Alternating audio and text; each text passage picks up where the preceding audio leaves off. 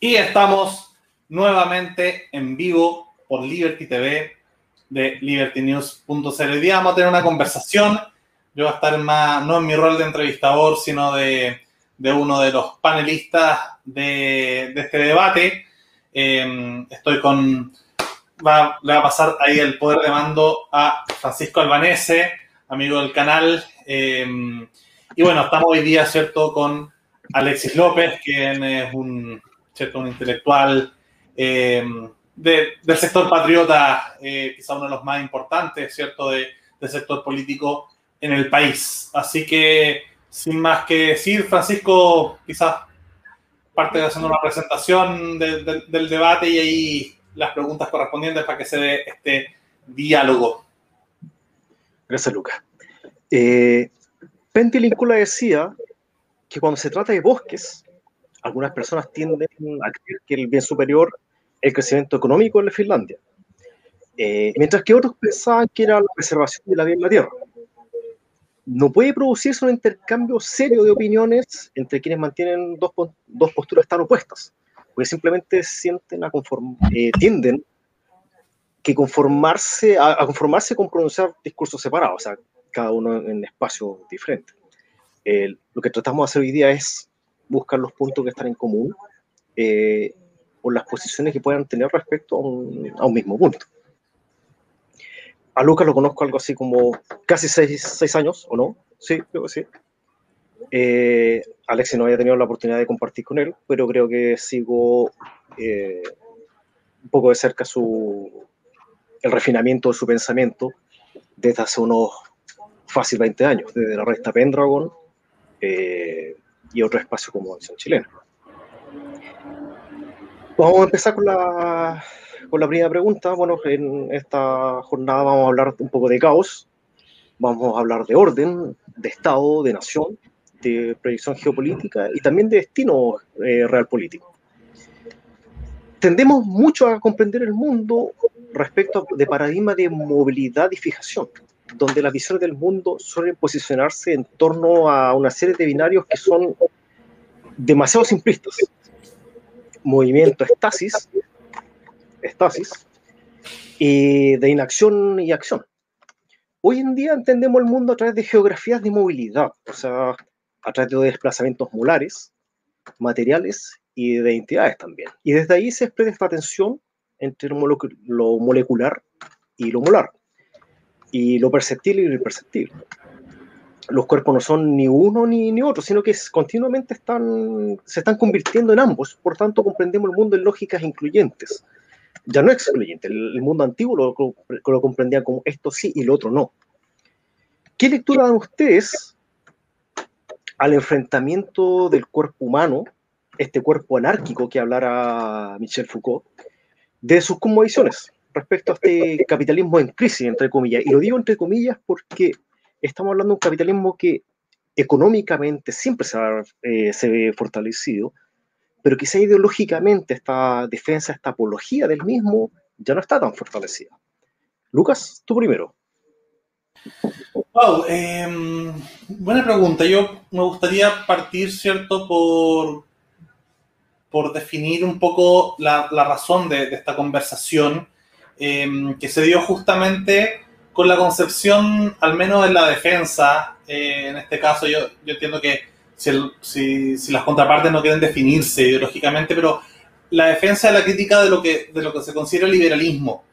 Y me gustaría hacer una profundización, ¿cierto?, de, de esa concepción que no se queda meramente en la formalidad de una teoría justificativa del poder, sino al contrario, eh, es una ética y una estética em, que va más profundo y un entendimiento del mundo. Yo lo relaciono mucho ahí con, con cierta visión evolucionista de, de la sociedad, eh, con cierta visión de, de que el caos puede ordenarse espontáneamente y generar visiones que son mejores a cuando se intenta generar un orden desde arriba hacia abajo.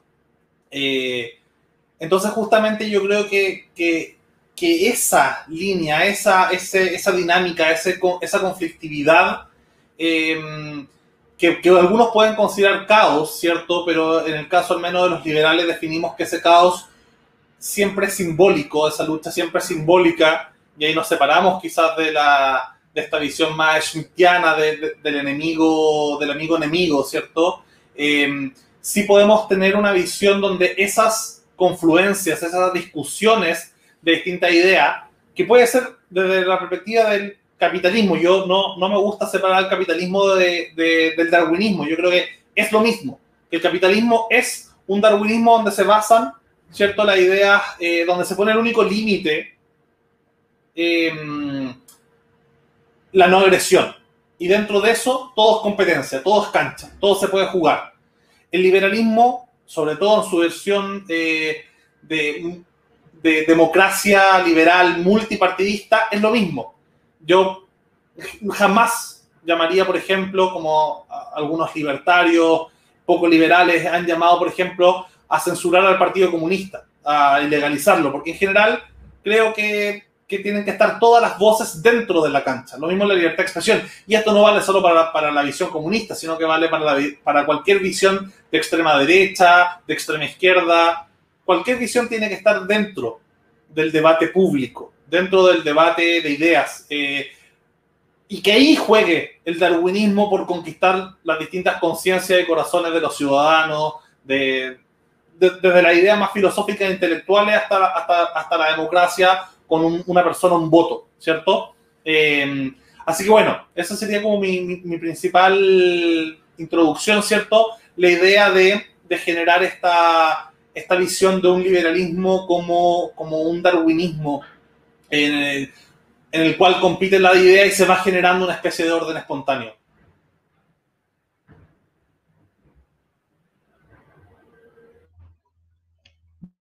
Bueno, buenas noches a, todos y muchísimas gracias por la invitación. Eh, y quisiera partir señalando que tanto en la pregunta de Francisco como en las afirmaciones que acabas de hacer, Lucas, hay peticiones de principio. Eh, entonces vamos a ir a esas peticiones de principio en primer lugar, porque si se plantea un debate a partir de peticiones de principio donde uno tiene que dar por hecho lo que se plantea, bueno, hay un problema, porque no estamos entonces debatiendo, estamos asimilando de que lo que se está planteando por defecto y por definición es lo correcto o es la verdad. Partamos por la primera definición de principio que hace Francisco en su pregunta, cuando dice en el mundo hoy eh, ya no hay eh, polaridades o no hay estos binarios, sino que es fluido y asevera entonces a partir de ese principio determinada cuestión. Eh, bueno, esa es una petición de principio, Francisco. de hecho, te pone en, determinado lugar para mirar la realidad. La segunda tiene que ver con la, que Lucas quiero, quiero mencionar solo porque el tema merita eh, que, que, soy biólogo de, de, base, entomólogo, y mi especialidad en entomología es evolución. Y cuando tú dices darwinismo, Lucas, es una nueva petición de principio porque Darwin, del punto de vista de lo que actualmente se comprende por evolución, es como eh, efectivamente una de las bases fundamentales, pero ha sido extremadamente y largamente superado en términos de comprensión de lo que significa evolución. Y entonces hacen una analogía entre lo evolutivo y planteas de que desde el eh, caos eh, puede surgir el orden, haciendo tal vez una analogía respecto a Laplace y la, la teoría del Big Bang, quizá, donde del caos primordial eh, habría surgido el cosmos y el orden del cosmos. Pero hay dos acertos ahí que, que yerran eh, del punto de vista de lo que se entiende por evolución hoy. El primero es que cuando dices darwinismo, está hablando de una teoría absolutamente superada por lo hecho actualmente. La evolución hoy día no se concibe en términos de lo que Darwin planteó. Darwin hablaba de la lucha por la supervivencia y la supervivencia del más apto. El mecanismo evolutivo era la selección natural. Y hoy día, en, los niveles mm, de mayor avance en términos de entender qué es evolución. Se habla de coevolución, de Evo, Devo, que otra categoría más. habla en definitiva de que evolución es adaptación, no es lucha ni competencia, y no es adaptación necesariamente cambio, ojo con eso, porque también viene implícita dentro de la aseveración de darwinismo la idea de cambio, que es una idea propia de todas las líneas, tanto liberales como marxistas, que se apropiaron en parte del legado de Darwin y eh, por ende también eh,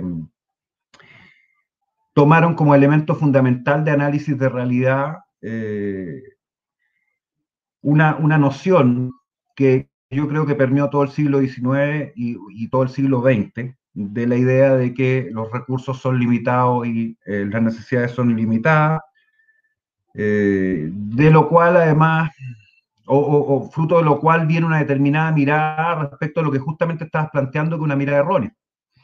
Eh, finalmente ahí, en, esas dos peticiones de principio, entonces lo primero que tengo que decirle es que partir aseverando de que la realidad es no binaria fluida y de que estamos en una especie de cuerpos que fluyen en términos generales, es una petición de principio, Francisco. Entonces me obligas a tener que despejarlo eso como primera idea. Y segundo, en el caso tuyo, Lucas, hablar de darwinismo, claro, si quieres que hablemos de Darwin en tanto Darwin, no tengo problema. Pero si quieres hablar de evolución, tenemos que hablar de evolución como la entendemos hoy y no como se entendía hace más de 150 años atrás, porque es muy distinta una cosa de la otra. Y ahí hay entonces una primera aproximación al debate que me gustaría despejar, porque eh, si ustedes quieren que hablemos desde, la, desde el plano, en términos de petición de principio que están poniendo ustedes, no tengo problema, pero eso no es efectivamente ni lo que yo podría sostener, ni lo que, al menos en términos científicos, se podría avalar hoy día respecto al segundo acerto del, tema del darwinismo. Efectivamente hay autores, eh, varios, que han tratado de hacer la emulación entre eh, darwinismo estrictamente y capitalismo. De hecho, hay un texto base ahí que es las bases biológicas del capitalismo, donde se intentó. Y de hecho los sociólogos toman mucho eh, de, esa noción eh, para tratar de, en términos estrictos, dirigir, controlar el proceso social desde una perspectiva biológica. así que quería plantear eso como primera, primera cuestión. es decir, dónde quieren que situemos el debate, porque si quieren hablar 150 años atrás no tengo ningún problema, pero sería más interesante, creo yo, el plantear el debate en la realidad de hoy y del conocimiento actual. Francisco. Ya. Eh, sí, de hecho, creo que falta un poco contextualizar la parte. Eh, estamos hablando un poco del Chile actual, donde la dicotomía pro rechazo ya creo que quedó en el pasado. Y en el momento estamos, estamos experimentando una especie de interregnum. Eh, ¿Y por qué hablo de interregnum y no de una nueva época? Porque creo que todavía hay fuerzas que se están, que se están viendo, a pesar de que la izquierda ha avanzado eh, súper seguramente y entró hasta, no sé, creo que hasta, hasta la posibilidad de, escribir una nueva constitución. Eso es lo primero. Eh, y cuando hablamos de izquierda, eh, tendemos, por una parte, a exaltar lo molecular, exaltar, eh, exagerar también el, papel de, estas células caóticas, digámoslo de alguna forma. Y por otro lado, em, se tiende también a exagerar el papel, el papel de lo molar, el papel de que las instituciones siguen en pie, que igualmente van a haber elecciones, que va a haber una constitución igual, que los políticos van a elegir, etc. Eh, es periodo de interregnum porque pese a que todas estas cosas se están viviendo de forma simultánea, aún está por, por forjarse lo que viene eh, más adelante. En ese sentido, eh, entiendo perfectamente la preocupación que puede tener algún sector político o, alternativamente político que no está dentro del mainstream respecto del avance de la izquierda. Eh, y también puedo entender, por otra parte, eh, respecto a los que son más, no digamos conservadores, pero sí tienden a, a mantener una confianza en el status quo. Es decir, es una nueva constitución que va a ser escrita por los mismos de siempre. Esa, es la idea que, tienden a mantener. Mi pregunta es, y se la tiro a Alexis primero, eh, ¿cómo entendemos el día de hoy a, este futuro de la izquierda? Eh, y, te lo pregunto así porque tenemos, hicimos un diagnóstico eh, antes de que pasara todo esto, y sabíamos que iba a ocurrir un estallido social, eh, a diferencia de otros autores que pensaban que quizá José Antonio Cast iba a llegar al poder, eh, que la, nueva de, la, ultraderecha, pues no, no, hablamos de nueva derecha, no tiene nada que ver esta cuestión, y avanzar, y no, no ocurrió tal. Pero tampoco ocurrió este caos absoluto que algunos pensaban que también podía ocurrir. Entonces, mi pregunta ahora es, ¿cuál es el futuro de la izquierda? ¿Para dónde vemos que avanza la, izquierda? Y cuando pregunto hacia dónde avanza la izquierda, porque creo que eh, está íntimamente relacionado también con, con el sendero eh, que va a llevar el país los próximos, por lo menos próximos 15 años. Ok. Mm. Una, una, pregunta esa naturaleza, sensu stricto, debiese ser respondida por la gente que está eh, encabezando el proceso, ¿no? Pero uno lo que puede hacer como analista es determinar la naturaleza, eh, las propiedades y a partir de eso hacer alguna anticipación en función del proceso en curso. La izquierda insurreccional chilena, que a partir del 18 de octubre entró en fase ofensiva para clausura de proceso hegemónico en el país, eh, está determinada a llevar adelante el proyecto, eh, pese a lo que pase, pase, lo que pase y pese a que le pese. Eh, en, su, en su mejor expresión, del punto de vista de ellos, obviamente, lograrían el reemplazo completo del modelo político chileno en un plazo relativamente breve, con la instalación no solo de una nueva constitución, sino de un nuevo régimen, eso pasa, entre otras cosas, por la definición de Estado plurinacional de Chile, probablemente un régimen semiparlamentario si es que se les antojara. Y más importante en términos de la propia constituyente, la idea de hacer eh, eh, una especie de cabildo general del punto de vista de los territorios, estoy hablando del lenguaje de ellos, eh, para poder llevar adelante las reformas y los cambios y la revolución. Entonces, decirlo fácil creo que eso es lo que más uno puede proyectar eh, de los sectores insurreccionales.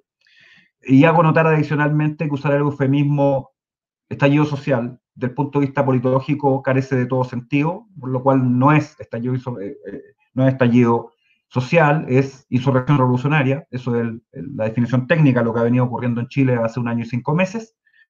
Eh, solamente para seguir de que, reitero que no, no eh, suelo aceptar petición de principio ni en la terminología ni en el planteamiento de las preguntas tal como se ha venido haciendo hasta ahora. Mm, sí, primero contestar súper brevemente el tema del darwinismo o evolucionismo, como se quiere. Al menos yo lo veo desde una visión de una continuación desde la línea de Dawkins, hacia, adelante, ¿cierto? Con este neo-evolucionismo, neo-darwinismo eh, de Daniel Dennett, ¿cierto? Pinker, incluso hasta Harari, si uno podría entender una, un cierto alineamiento. Cerrado ese tema, em, yendo un poco a la, pregunta de Francisco y a la respuesta inicial de Alexi, tengo un, conflicto y yo creo que em, tanto este estallido social eh, como se quiera o como se quiera llamar, ¿cierto? De revolucionario tuvo poco. Eh, sobre todo porque inicialmente parte por un acto que todavía la justicia del Estado o las investigaciones por parte del Estado no se esclarecen, no se sabe bien quiénes fueron. Eh, sí me sumé inicialmente a la teoría intervencionista. Eh, desde afuera habían razones suficientes para pensar que que había un, intento, ¿cierto?, de sabotear sobre todo eh, las dos instancias globalistas que íbamos a tener en Chile, la PEC, 25, la, PEC y la COP25, ¿cierto? Y eso dio resultado. Eh, sea eso una iniciativa como sugirió el gobierno de Donald Trump, la Cancillería de Donald Trump, ¿cierto? Eh, sugirió que podía ser una coordinación desde Rusia, o en su momento, ¿cierto? También como sugirió la OEA que podía ser eh, en colaboración con Caracas y con el eje chavista. Como sí se denunció en Perú, en Bolivia, en Ecuador sobre todo, eh, y en Colombia. Eh, pero en Chile, bueno, no se llegó a una conclusión al respecto eh, y todo queda en punto medio entre una mala investigación por parte del Estado y teorías conspirativas. Más allá de eso, uno no puede sacar conclusiones todavía. Con respecto a la posibilidad que haya sido una incisión interna, ¿cierto? Y, y natural, la relación con los partidos políticos y las coaliciones políticas que en ese tiempo eran hegemónicas por parte de la izquierda, fue más bien en reverso. Por una parte, vemos que el Frente Amplio se partió absolutamente y los jerarcas del Frente Amplio, los que tenían la, eh, la batuta, perdieron mucho poder. Estoy hablando del sector de George Jackson, a Boric incluso lo pasan a Tribunal Supremo ante su propio partido y le tiran cerveza acá unas cuadras de mi casa.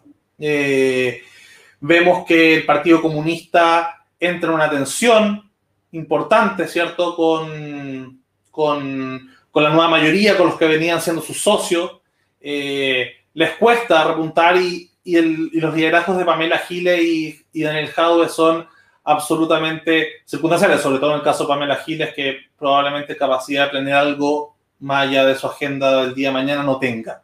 Eh, entonces, está la tesis de que podrían haber sido grupos subterráneos, radicales, de otro tipo, ¿cierto? Eh, grupos que, que, no estamos viendo y que vienen con una especie de agenda que no podemos observar.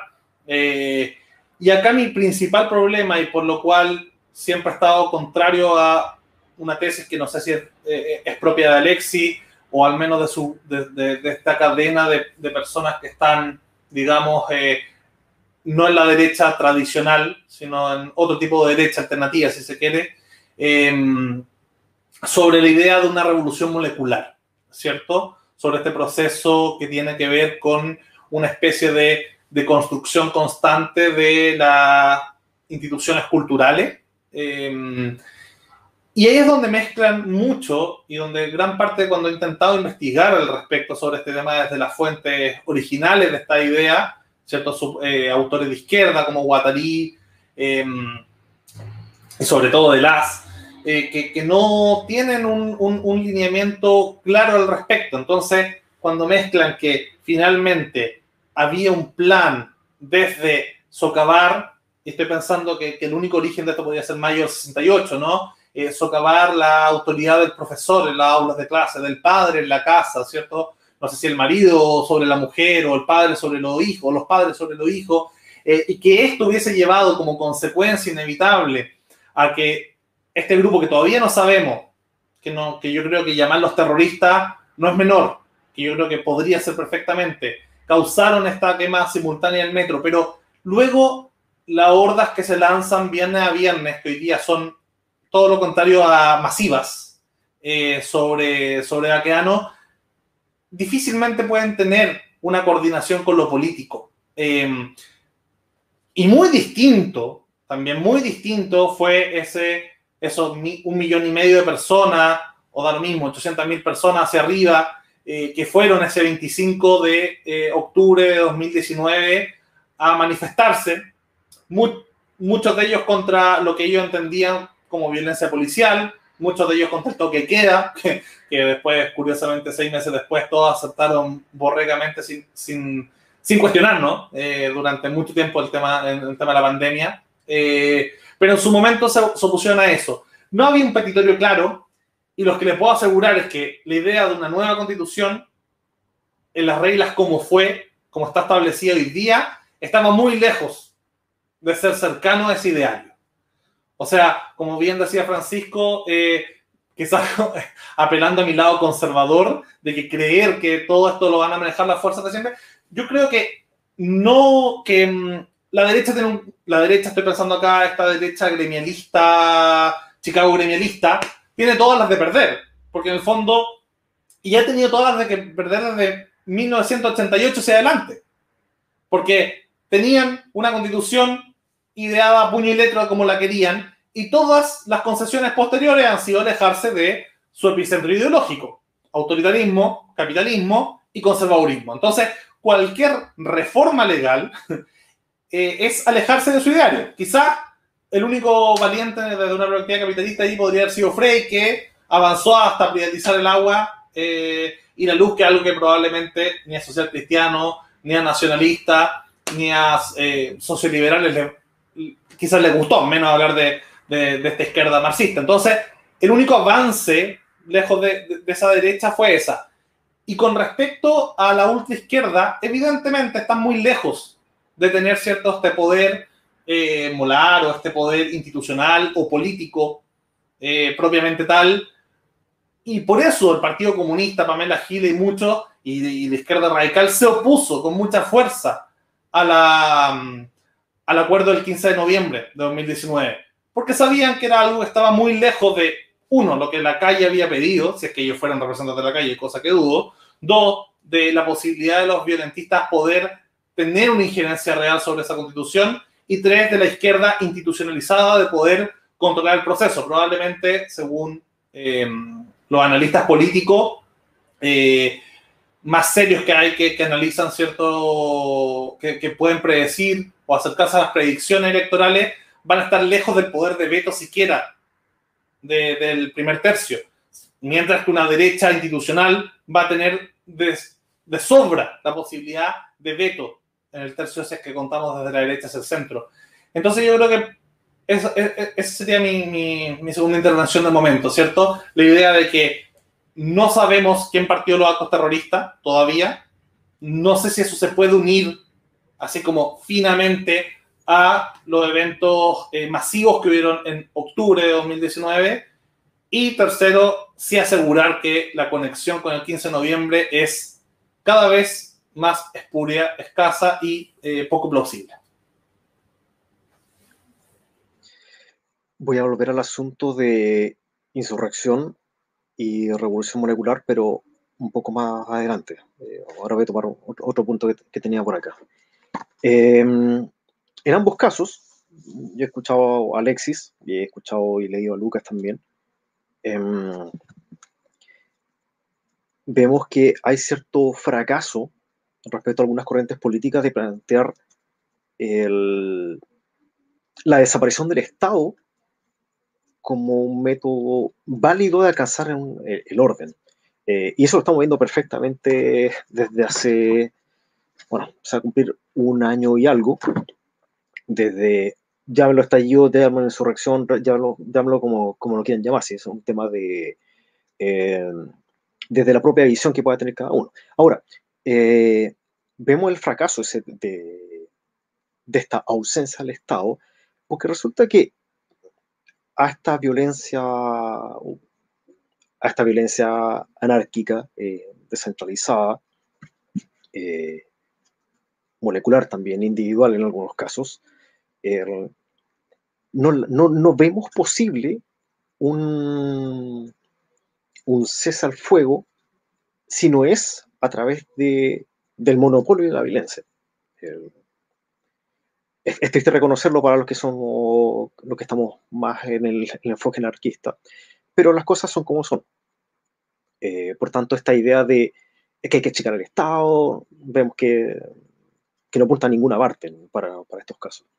Eh, ¿Y por qué apunto a, los dos? Porque tanto como Lucas como Alexis han, afirmado esta, eh, esta como consolidación o, necesidad de consolidar el Estado como un método de, como una herramienta de control. Alexis, el Estado en este preciso momento lo ves rumbo al, al fracaso, al hablar de un Estado fallido por el hecho de no poder mantener eh, esta insurrección como lo estás mencionando tú, bajo control? No solamente el problema es un problema de orden público, Francisco. Eso es la primera constatación empírica. Eh, en el modelo de revolución molecular disipada se produce vaciamiento de poder. El vaciamiento de poder no es estrictamente la incapacidad que la tienen de poder hacer frente a los hechos de violencia eh, que se han venido produciendo en forma sistemática. El ejemplo de eso más claro, y la paradoja de hecho, es que retiran la estatua del general Baquedano y al día siguiente, sin estatua, son capaces de hacer un cerco total en la Plaza Baquedano, donde no entra nadie y no se producen desórdenes. Eh, por lo cual, medirlo de la perspectiva mm, no menor, pero sí secundaria del problema de control de orden público nos da cuenta del problema real eh, y de la magnitud del vaciamiento de poder del Estado en Chile hoy día. Los hechos van por otro lado. Vaciamiento de poder implica, entre otras cosas, que las autoridades en todo nivel, que están cargadas de la toma de decisión y que son mandatarios, es decir, están mandados a cumplir con ese deber, no ejecutan la función para la cual se les mandató. Y eso parte, en primer lugar, absolutamente por el presidente de la República, Sebastián Piñera Cheñique, que nominalmente posee el cargo, pero no lo ha ejercido en la práctica del 25 de noviembre del 2019.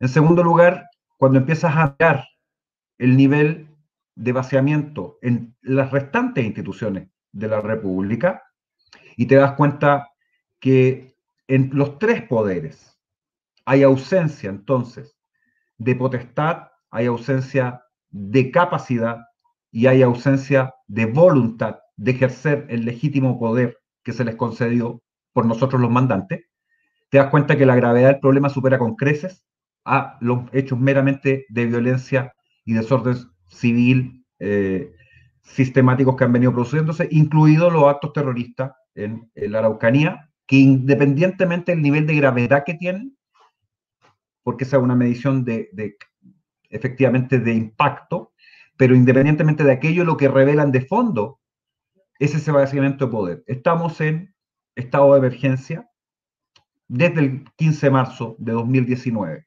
En estado de emergencia, la autoridad en las regiones, bajo estado de emergencia, es autoridad militar.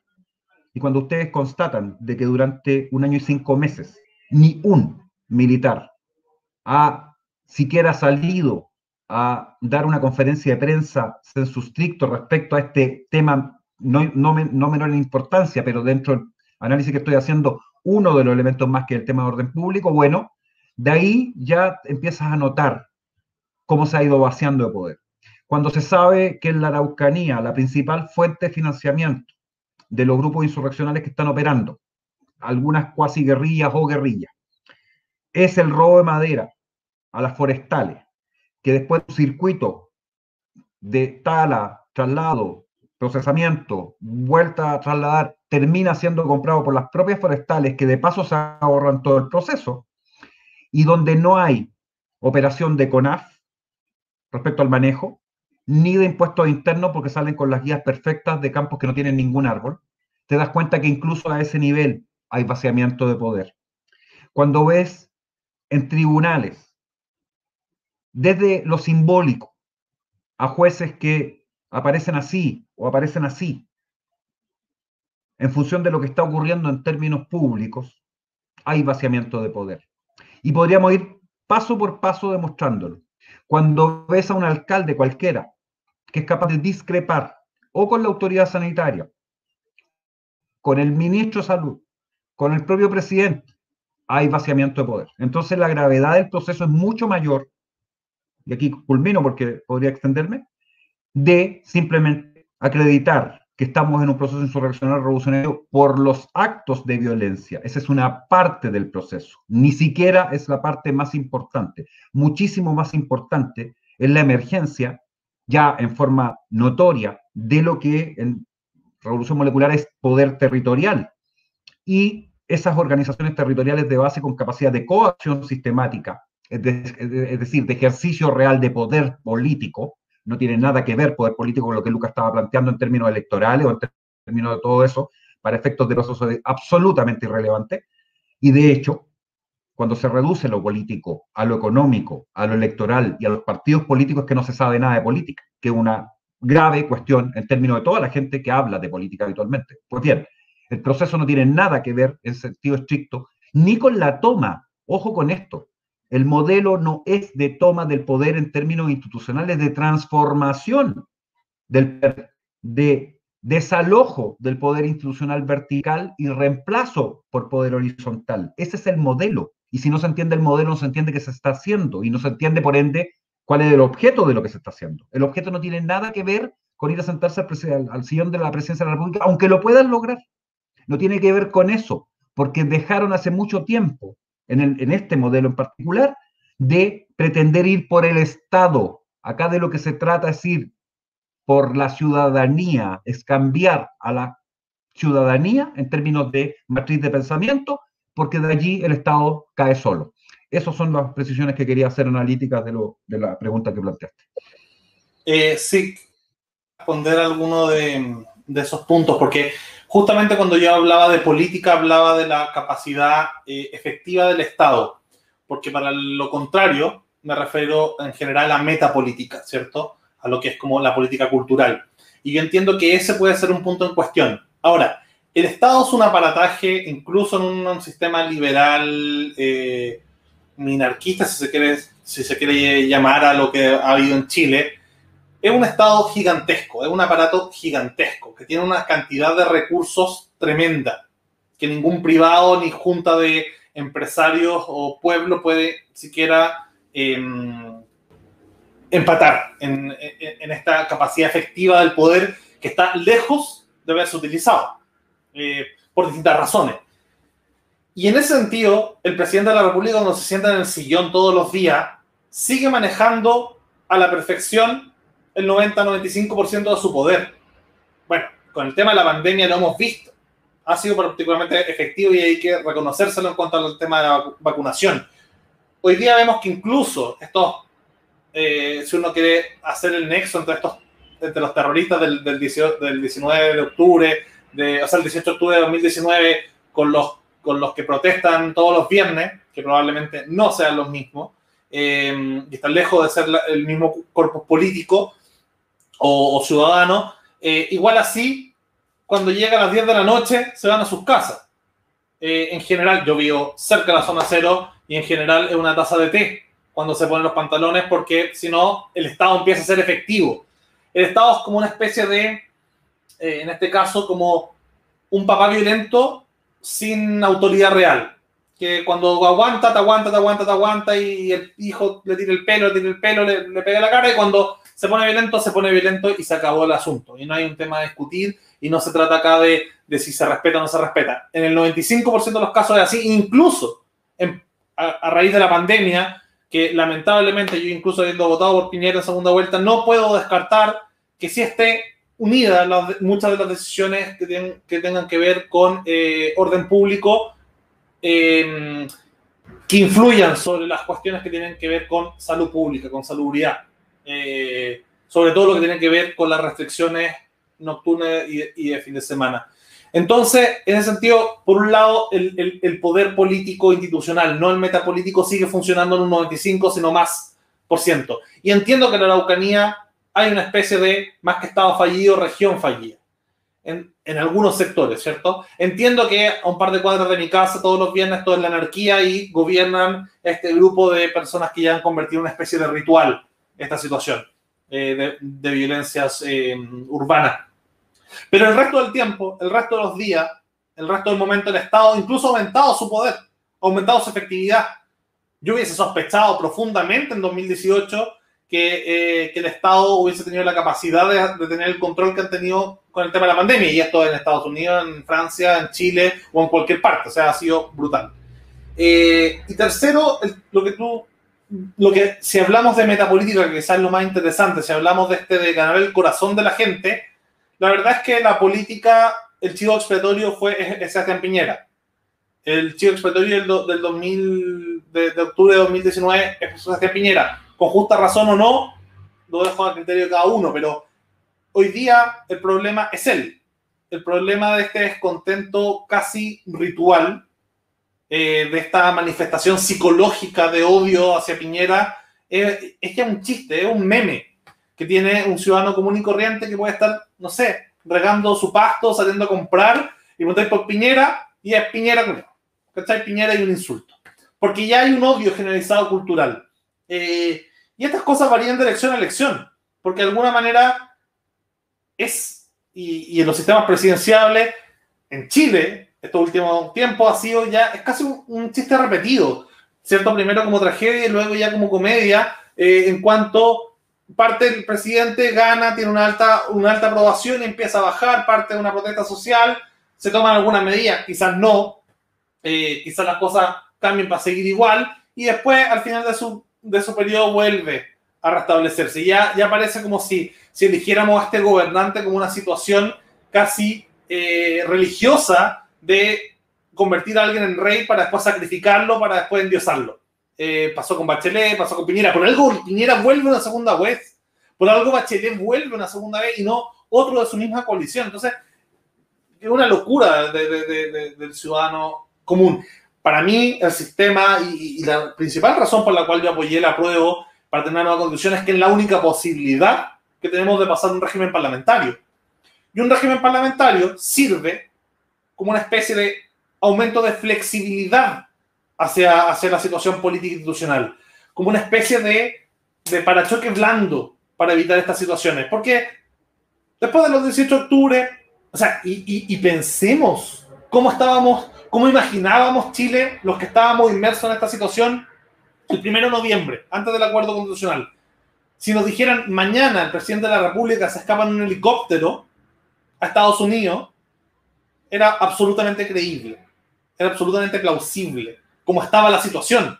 Una situación que, que muchos no previeron, que muchos no podían imaginar.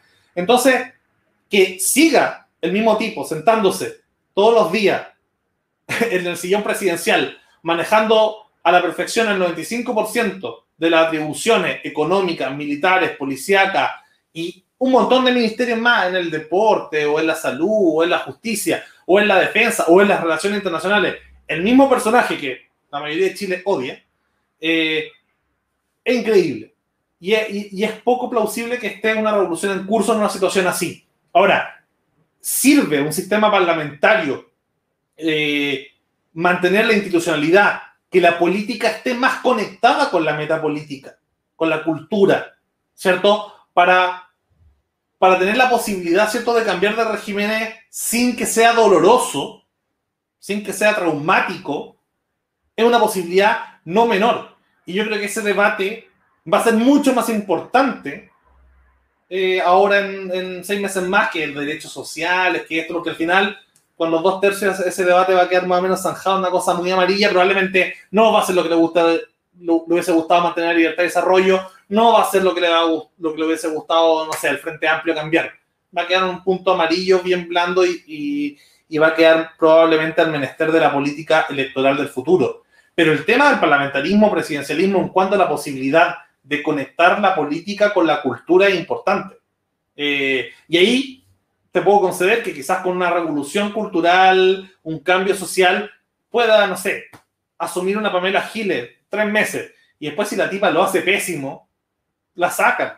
Y, va a ser mucho menos traumático que en una situación donde tenemos un presidente que la mayoría de chilenos no quiere y que probablemente gran parte de la violencia sea una violencia ya inconsciente pulsional con respecto a este personaje que ya es el chivo expiatorio sacrificable en nuestro, mundo simbólico.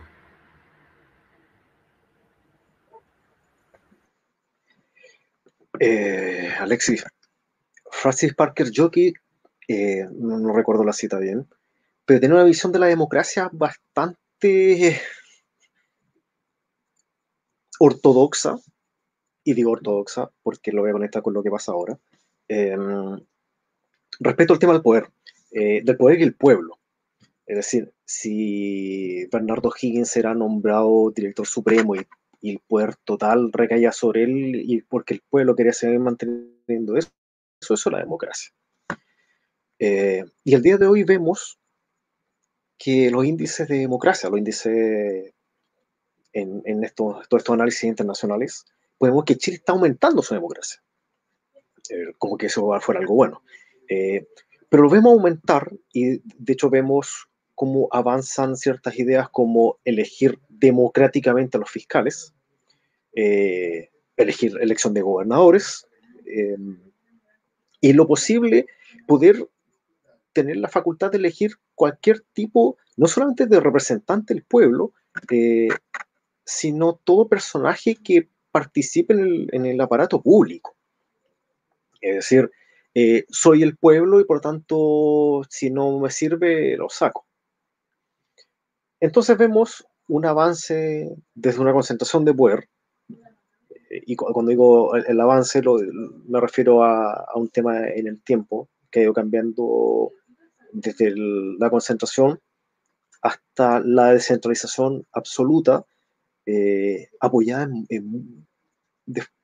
por omisión por, por, la derecha durante los años 80. Es decir, esta despolitización terminó provocando que, que la gente fuera indiferente, en algunos casos, a, lo político, no solamente a la política, sino a lo político, eh, y eso hizo que avanzaran ciertas fuerzas culturales, aumentando la entropía. Eh, ¿Qué hitos, qué hitos puedes eh, ver tú dentro de la historia de Chile que hayan sentenciado esta cuestión, esta pendiente de, esta, de este declive, no solamente de la democracia como era conocida hasta, hasta hace un tiempo, eh, sino también del declive cultural de Chile?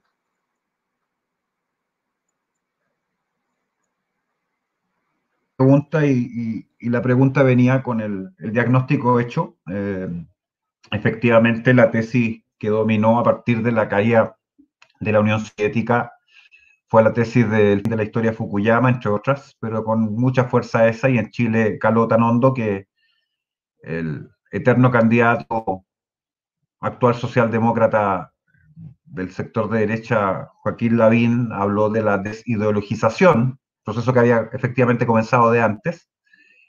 Y bueno, frente a la ausencia de ideas de parte de la derecha, y con esto además hago, hago notar que delante me quisiste, no sé si por, por omisión o por simplemente señalarlo, ponerme como parte de esa nueva derecha incluso. Bueno, yo nunca jamás he sido de derecha y no soy de derecha.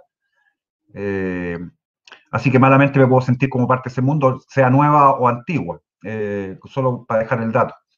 Y eh, entonces, frente a la ausencia de cualquier idea, proyecto histórico y vaciamiento de, de, todas, de todo fundamento filosófico por parte de esa derecha, eh, bueno, la izquierda empezó a adoctrinar y a educar a dos generaciones por lo bajo de jóvenes que venían de familias de derecha.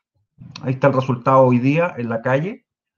Eh, y es fácilmente constatable en términos de eh, los, como les gusta a los liberales medir a la gente por niveles socioeconómicos, bueno, hay que mirar la composición socioeconómica de la gente que ha salido a manifestarse eh, sistemáticamente, ¿no? No es fruto de clase eh, determinada en términos de menor ingreso, al revés. Y las vanguardias, de hecho, están en los sectores de más alto ingreso hoy día, las vanguardias de proceso. Así que ahí hay una cuestión radical y fundamental. Pero la pregunta ya venía, como te digo, porque ya lo habías anticipado eso.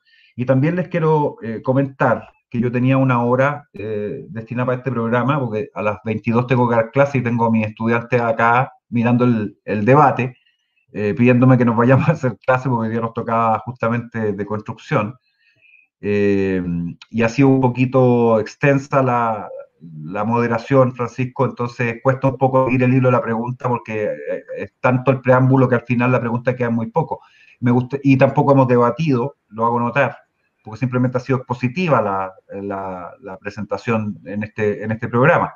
Eh, así que lo, lo, que les pediría sería hacernos tal vez una pregunta más y, dejarlo hasta aquí porque tengo que otros compromisos pendientes con antelación eh, y tal vez eh, dejar un, un, debate verdadero para, para, un nuevo programa si es posible o si no, no. pero no, hasta ahora aquí no se ha debatido nada. Yo encantado, Alexis, de, que tengamos otro, otro debate cuando tengas más tiempo. quizás hacerte una, una, pregunta a nivel debate sobre lo que me motivó un poco a, a, que conversáramos y que te lo comenté, ¿cierto?, por interno, que tenía que ver con esta idea de, em, de liberalismo, esta crítica que existe al liberalismo en una videocolumna recientemente y eh, vi parte de tu programa posterior, que, que hacías una crítica a un liberalismo que es poco entendible que lo critiques desde una perspectiva eh, criticar el, capitalismo y al mismo tiempo decir que hay una unión intelectual eh, que deviene inevitablemente marxismo. Yo entiendo que habían autores que decían que el liberalismo era, ¿cierto? Era marxismo maduro. Yo estoy absolutamente en contra de esas posiciones, ¿cierto? Creo que justamente el liberalismo es una... que tanto el conservadurismo, el fascismo y el marxismo son reacciones al liberalismo que se parecen más entre ellas por su, por su crítica, aunque sea desde distintos ángulos y puntos de vista, que al liberalismo que tiene una tesis, probablemente la tesis política moderna más importante y más sustancial, a la cual yo suscribo. Eh, incluso, bueno, criticando un poco un punto de la columna era que se llamó, ¿cierto?, al columnista en cuestión un liberal, siendo que era un ser cristiano que cuestiona el liberalismo, al individualismo, desde otras perspectivas.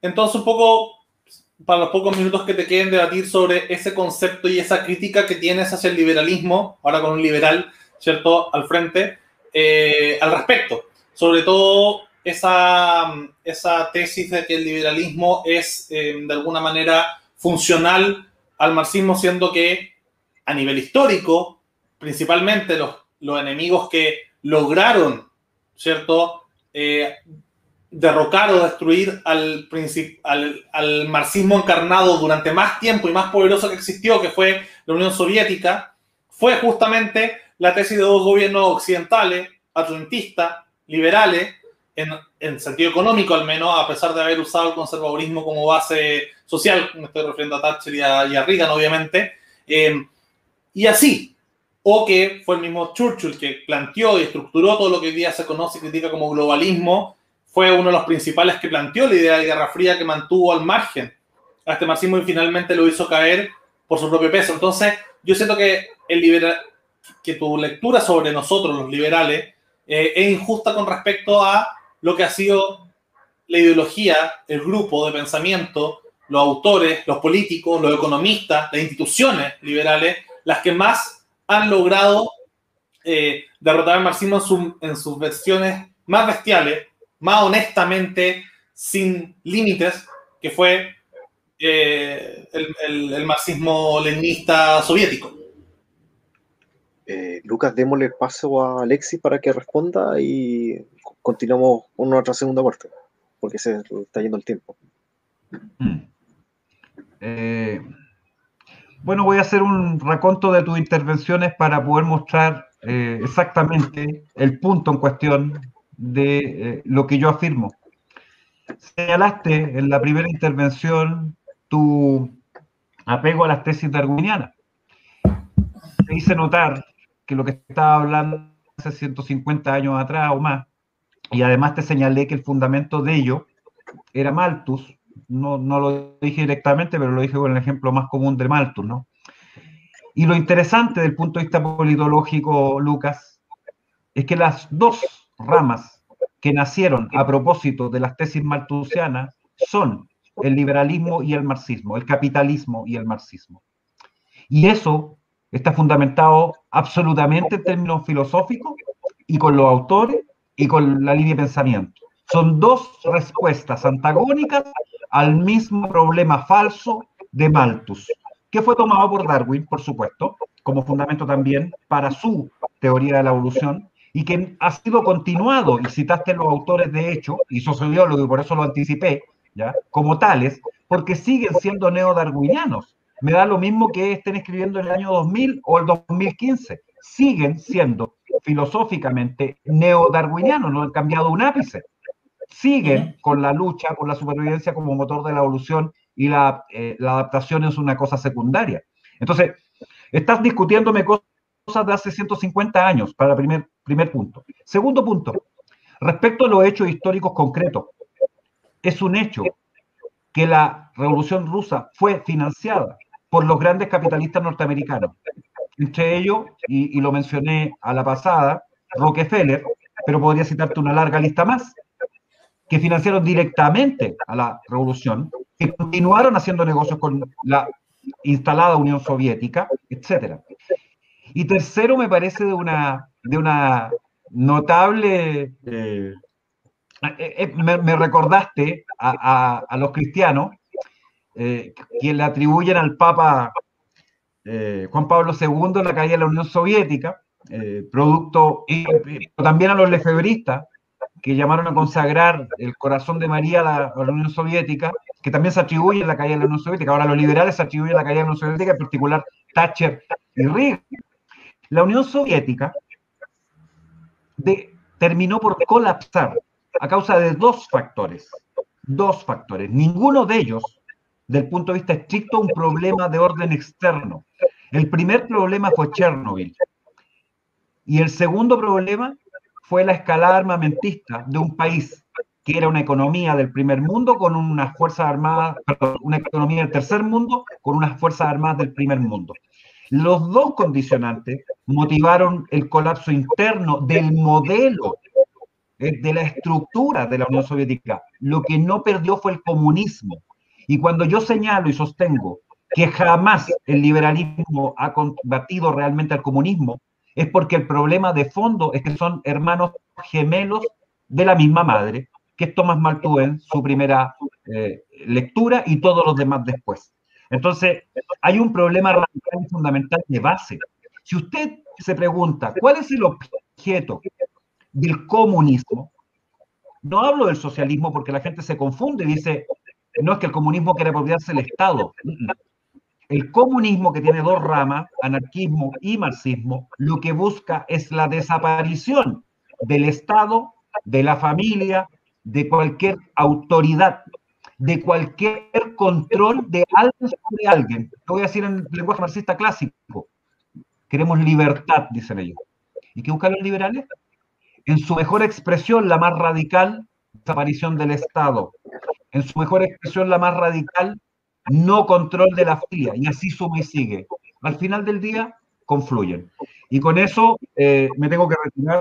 Agradezco mucho la invitación y lo dejamos para debatir en una próxima oportunidad. Te respondo en, un minuto antes de, retirar, solo súper cortito. Eh, una de las influencias también del evolucionismo, malentendido, sobre todo el más malentendido, fue no solamente los que mencionas, sino que también eh, el fascismo, y sobre todo en su versión más darwiniana, eh, malentendida, ¿cierto? El nazismo. Em, entonces yo diría que incluso afecta mucho, eh, es la ideología que, que más se desprende de ella. También señalar que justamente lo, fue, el, fue la competencia a propósito de evolucionismo, ¿cierto? Lo que generó justamente lo que tú estás diciendo, que obligar a este primer, a esta economía del tercer mundo mantenerse con un ejército o en una forma competitiva, con la guerra espacial y un montón de otras cosas, compitiendo contra el primer mundo. Entonces, finalmente, fue una técnica liberal para ganarle al marxismo. Eh, así que bueno, se agradece, Alexis. Eh, podemos seguir conversando sobre estos temas. Yo encantado de, de, haberlo extendido más. Te dejo la invitación hecha para que sigamos conversando en otro programa y debatir y confluir y discernir y estar en contra en lo que se necesite. Pero eso, así que se agradece mucho que hayas venido y a toda la gente eh, que nos vio. Así que muchas gracias, muchas gracias Francisco por las intervenciones, las moderaciones y nos estamos viendo. Chao, gracias.